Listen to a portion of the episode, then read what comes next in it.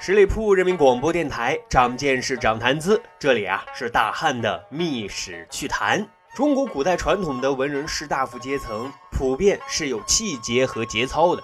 不管做的怎么样，至少心中是有不为五斗米而折腰，不为权贵而趋炎附势的高大上本心的。这些文人士大夫啊，不缺文化，不缺智谋，但是啊，实话实说，有时候缺。情商。今天讲一位文人士大夫阶层的精英代表——隋朝一代文宗薛道衡。薛道衡，官僚家庭出身，从小就是别人家长口中的好孩子、三好学生、学习标兵。因为写一手好文章啊，更是被称作少年奇才。在古代啊，所谓学而优则仕，薛道衡的职场仕途生涯也算是顺利。到了隋文帝杨坚时期啊，已经是杨坚身边的小红人了。开皇八年，凭借肚子里啊尽是一些墨汁，他被派到晋王杨广的身边，跟宰相高炯一起啊要完成一项大业。什么大业呢？灭掉陈叔宝的陈朝。啊，史料记载，宰相高炯问薛道衡：“咱们这次出兵啊，胜算几何？”哎，薛道衡厉害。从历史的必然统一、国内政治经济环境、政治的稳定性及双方军事对比四个维度进行了全面分析啊，得出的结论是啊，大隋必胜啊！把高炯听得一愣一愣的，连连称赞，以为你啊是一个酸秀才，哎，没想到竟然是满腹韬略呀！此役之后，隋朝完成了大一统的霸业，薛道衡自然也是受到了表彰嘉奖啊。不过后来出状况了，薛道衡被爆出结党营私，隋文帝很生气，后果很严重，直接流放他到岭南了。这个消息后来传到了当时在扬州的晋王杨广的耳朵里。杨广很爱惜人才呀，尤其上次啊平陈战役，对薛道衡的工作能力很是认可啊，他就秘密去信啊，让薛道衡取到扬州。他呢，再给老爹杨坚请示，让薛道衡啊跟着自己看，这样就免于流放之苦。这本来是一件多好的事情啊！那时候的岭南，之前节目讲过，是不毛的荒野之地呀。可人家薛道衡有调性，那看不上，也不愿意跟方王有过多的交集，就没有答应去扬州。那这一下，死死的把杨广给得罪了。啊，不识好歹呀！不过呢，毕竟在杨坚那里啊，薛道衡啊算是能挂得上号的有用人物。杨坚呢，就又把他重新招回到身边，担任啊中书侍郎啊这个职务呢，主要是起草诏令啊，是一个非常重要而且很敏感的职务。但是没多久啊，因为当时隋文帝又觉得功勋人物杨素。红的发紫，权力遮天，功高盖主，而他又跟薛道衡的关系啊，又特别特别的紧密，因此啊，隋文帝就又拿薛道衡开刀了，就决定啊，把他和杨素物理隔开，把他贬出京城，去担任啊襄州总管。薛道衡的脑回路啊，特别的简单啊，要去一线建功立业，这是皇上赏识啊。啊，于是，一顿千恩万谢啊，感谢隋文帝的知遇之恩啊，把杨坚都搞得不会了啊，就坡下驴的戏精附体的说啊，你知道吗？你这一去，阵如断臂呀。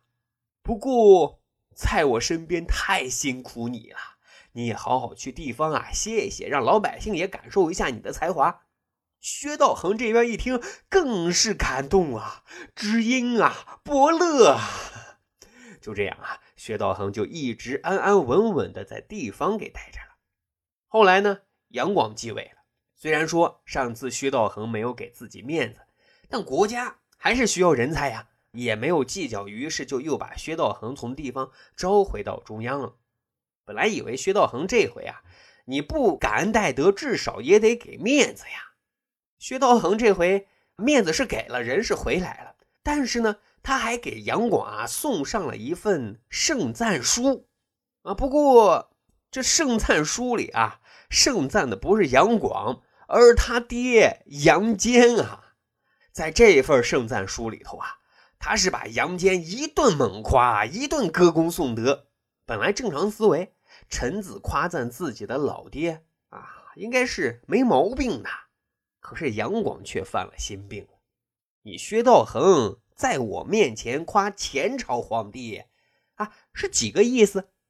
他就跟自己身边的近臣曾经说啊：“道衡至美先朝，此于早之意也。”这里头有一个小的知识点啊，《诗经》里有一篇文章，名字叫《于早》啊。这篇文章的主题是通过对周武王歌功颂德而讥讽周幽王，所以杨广就觉得你薛道衡讥讽我是亡国之君周幽王吗？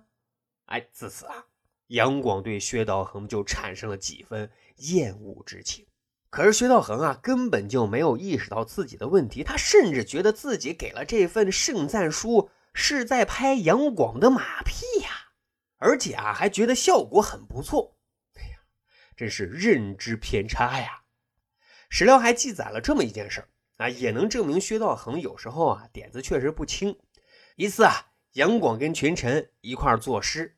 各位啊，这里一定要强调一下，杨广也绝对是一个才子，腹有诗书，善词文，特有功底的。